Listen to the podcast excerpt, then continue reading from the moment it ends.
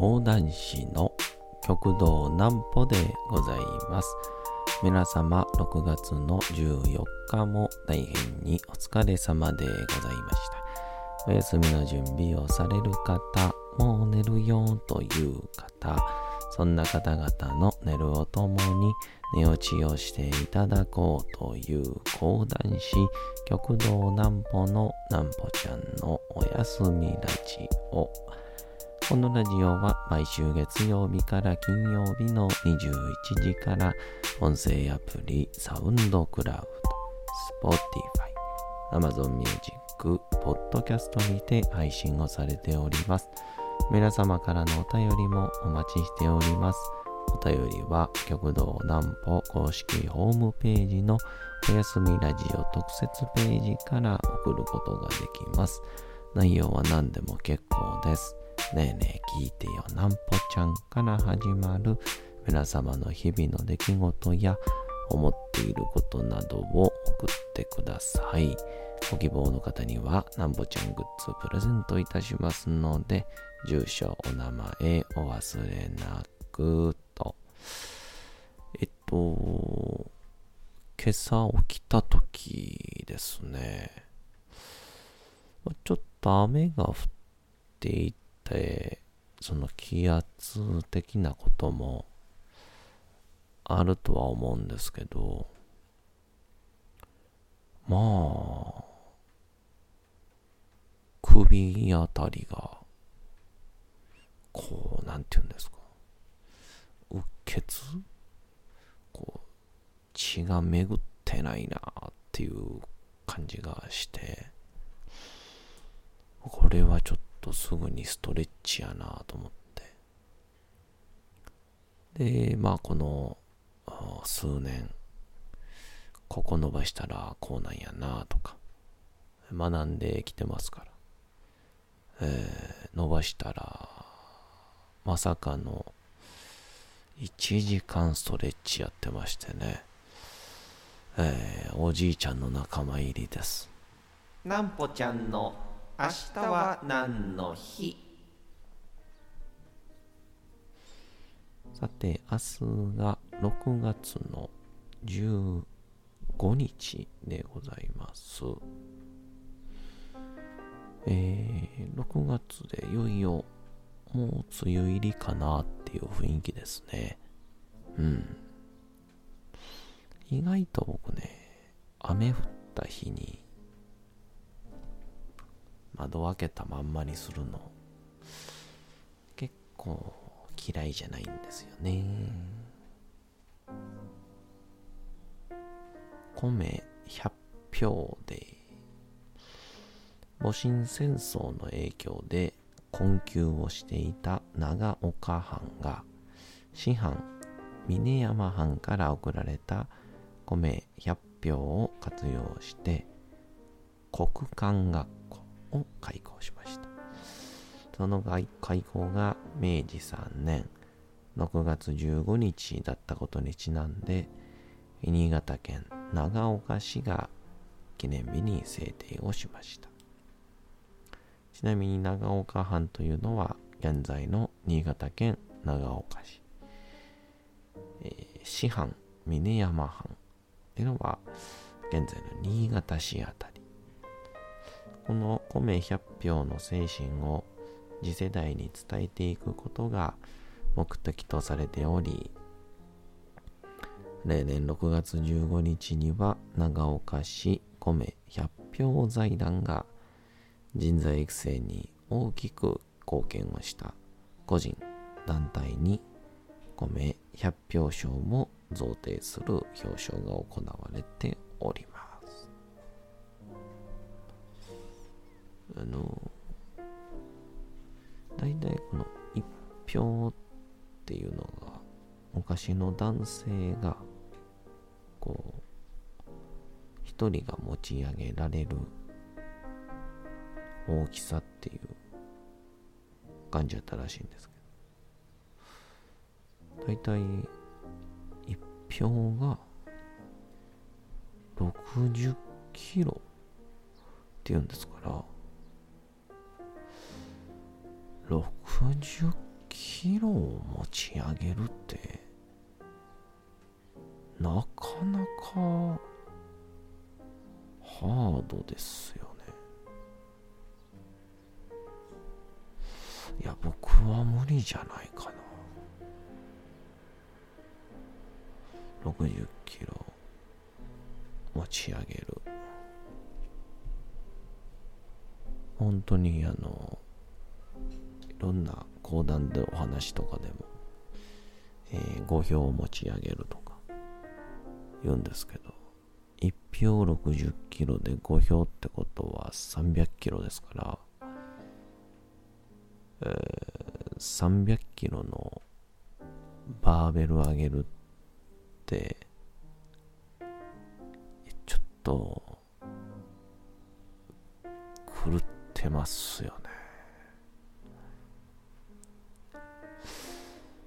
ぜひあの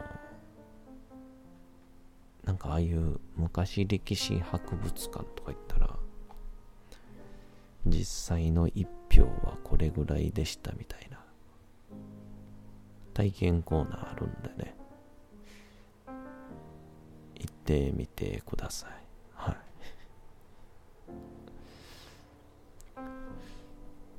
さ あ朝起きて首が重いなぁと思って。ここ最近あんまりそういうことなかったんですけど。多分ちょうどおとといにあの少しだけ首周りをちょっとほぐしてもらうためにマッサージ行ったんですよ。でで昨日ですかね、えー、僕の大好きホットヨガに行ってまああのホットヨガってこうストレッチしつつもちょっと筋トレみたいなところもありますから多分その張りがいろいろ相まって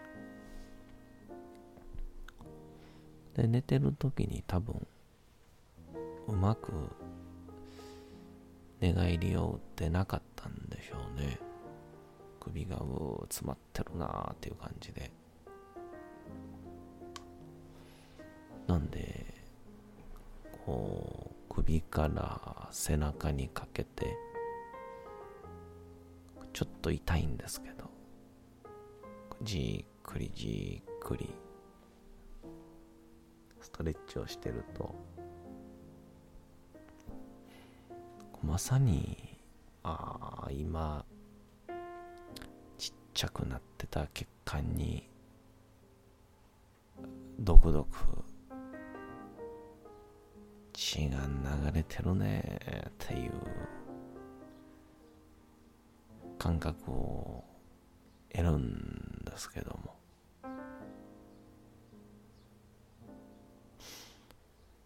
まあそれでなんかもうなんか不思議と感覚でなんですけどあこれぐらいやっただけやったらまた数時間後に痛なるやろなとか調子悪くなるやろなとか。ああやっとこれぐらいで広がった血管が安定するなみたいな。なんかね少しずつなんですけどなんかね分かるようになってきたんですよ。っていうのも相まって伸ばして伸ばしてまだ伸ばして伸ばしてまだを続けていたところああこれで OKOKOK って時計見たら1時間経ってたんですよね。あの話変わるんですけどあのサッカー選手とかプロ野球選手とかもう第一線バリバリの方々で本当に体が悲鳴を上げるらしくてもうボロボロなので朝起きてまあ自分でやる人もいればトレーナーを呼んでやる人もいるらしいんですけどもう1時間から1時間半ぐらい体を揉みほぐしてあげないと練習に参加できないぐらいあの体が整わないっていう話をしていて。サッカー選手の足裏とかもバキバキらしいですね。でそれを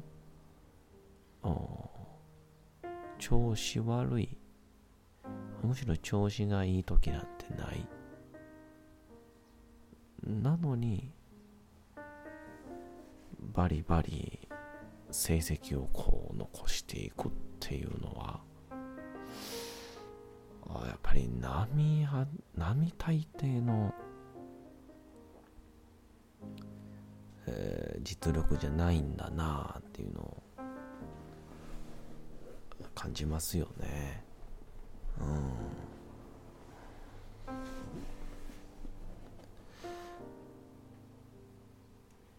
まあなんでちょっと話戻すと僕もとうとうですね朝1時間かけないと本調子にならない体になったんだなと。でこれ僕ねふとね思ったんですけどこうお年を年齢重ねてくるとあの早く起きな早く起きてまうっていう話をするんですけどこれ一説ではその日一日動くためにあの早く起きな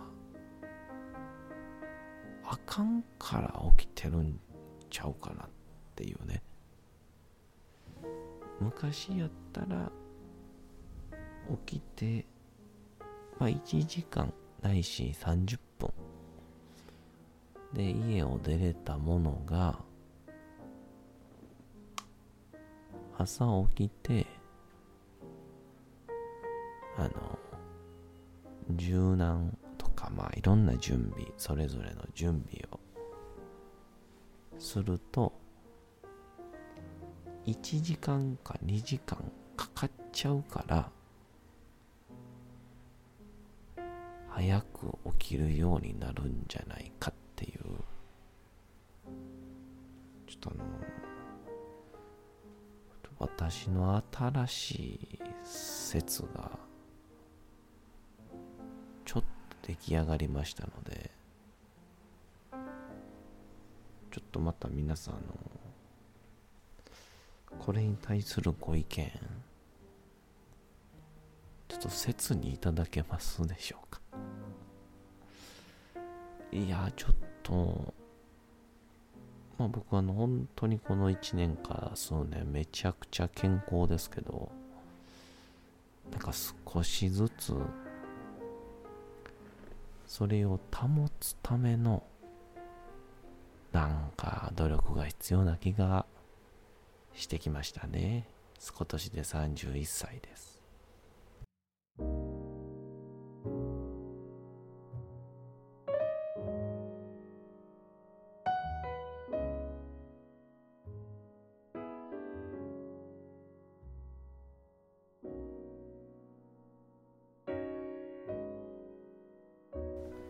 さて時刻はうとうと朗読会の時間となりました。皆様小さい頃眠れなかった時にお父さんお母さんおじいちゃんおばあちゃんお世話になっている方に本を読んでもらった思い出はないでしょうか。なかなか眠れないという方のお力に寝落ちをしていただければと毎日様々な物語小説をお届けしております。本日お読みしますのも三島由紀夫の金閣寺でございます、えー、主人公の別に他の登場人物若いなんかキーマンになりそうなやつが出てきましたけどなんかいろいろとこう連鎖反応が起きるんでしょうか？どうぞ今日もお楽しみください。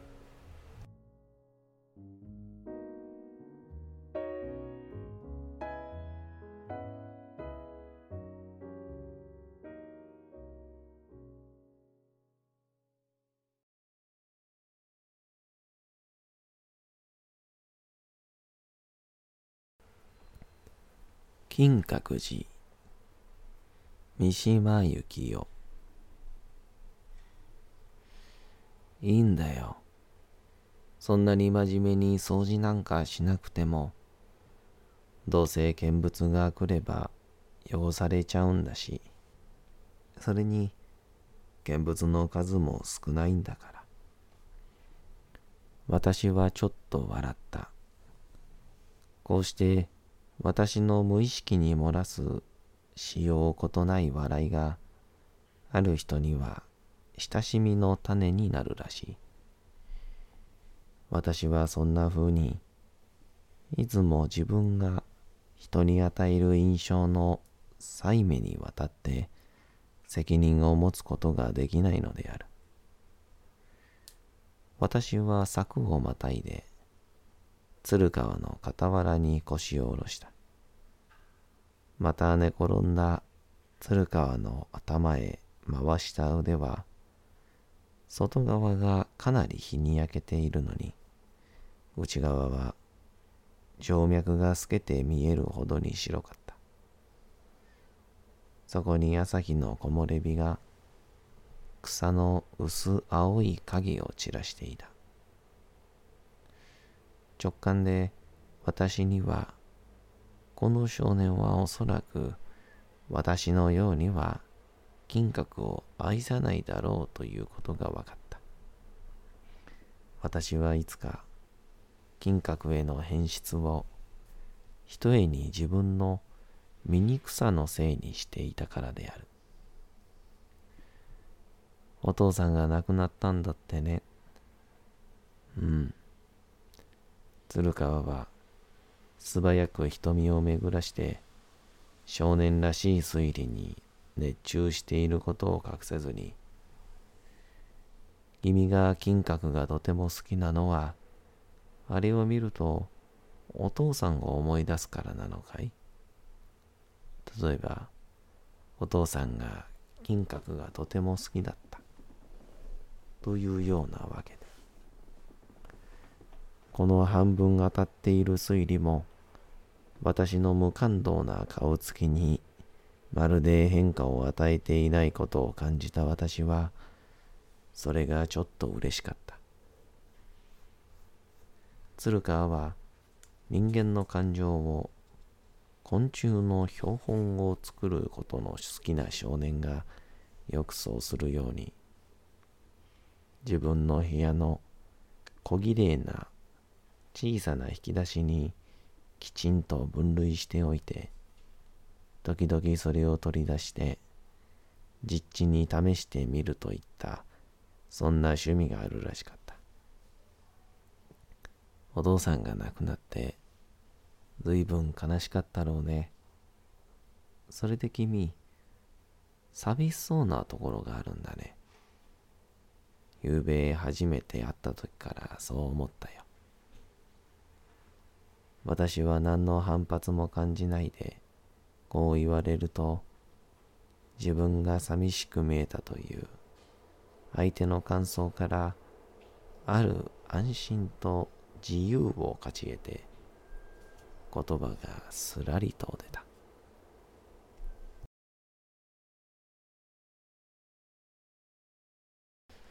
さて本日もお送りしてきましたなんぽちゃんのおやすみラジオ。というわけでございまして6月の14日も大変にお疲れ様でございました。明日も皆さん街のどこかでともどもに頑張って夜にまたお会いをいたしましょう。なんぽちゃんのおやすみラジオでございました。それでは皆さんおやすみなさい。すやすやすやーん。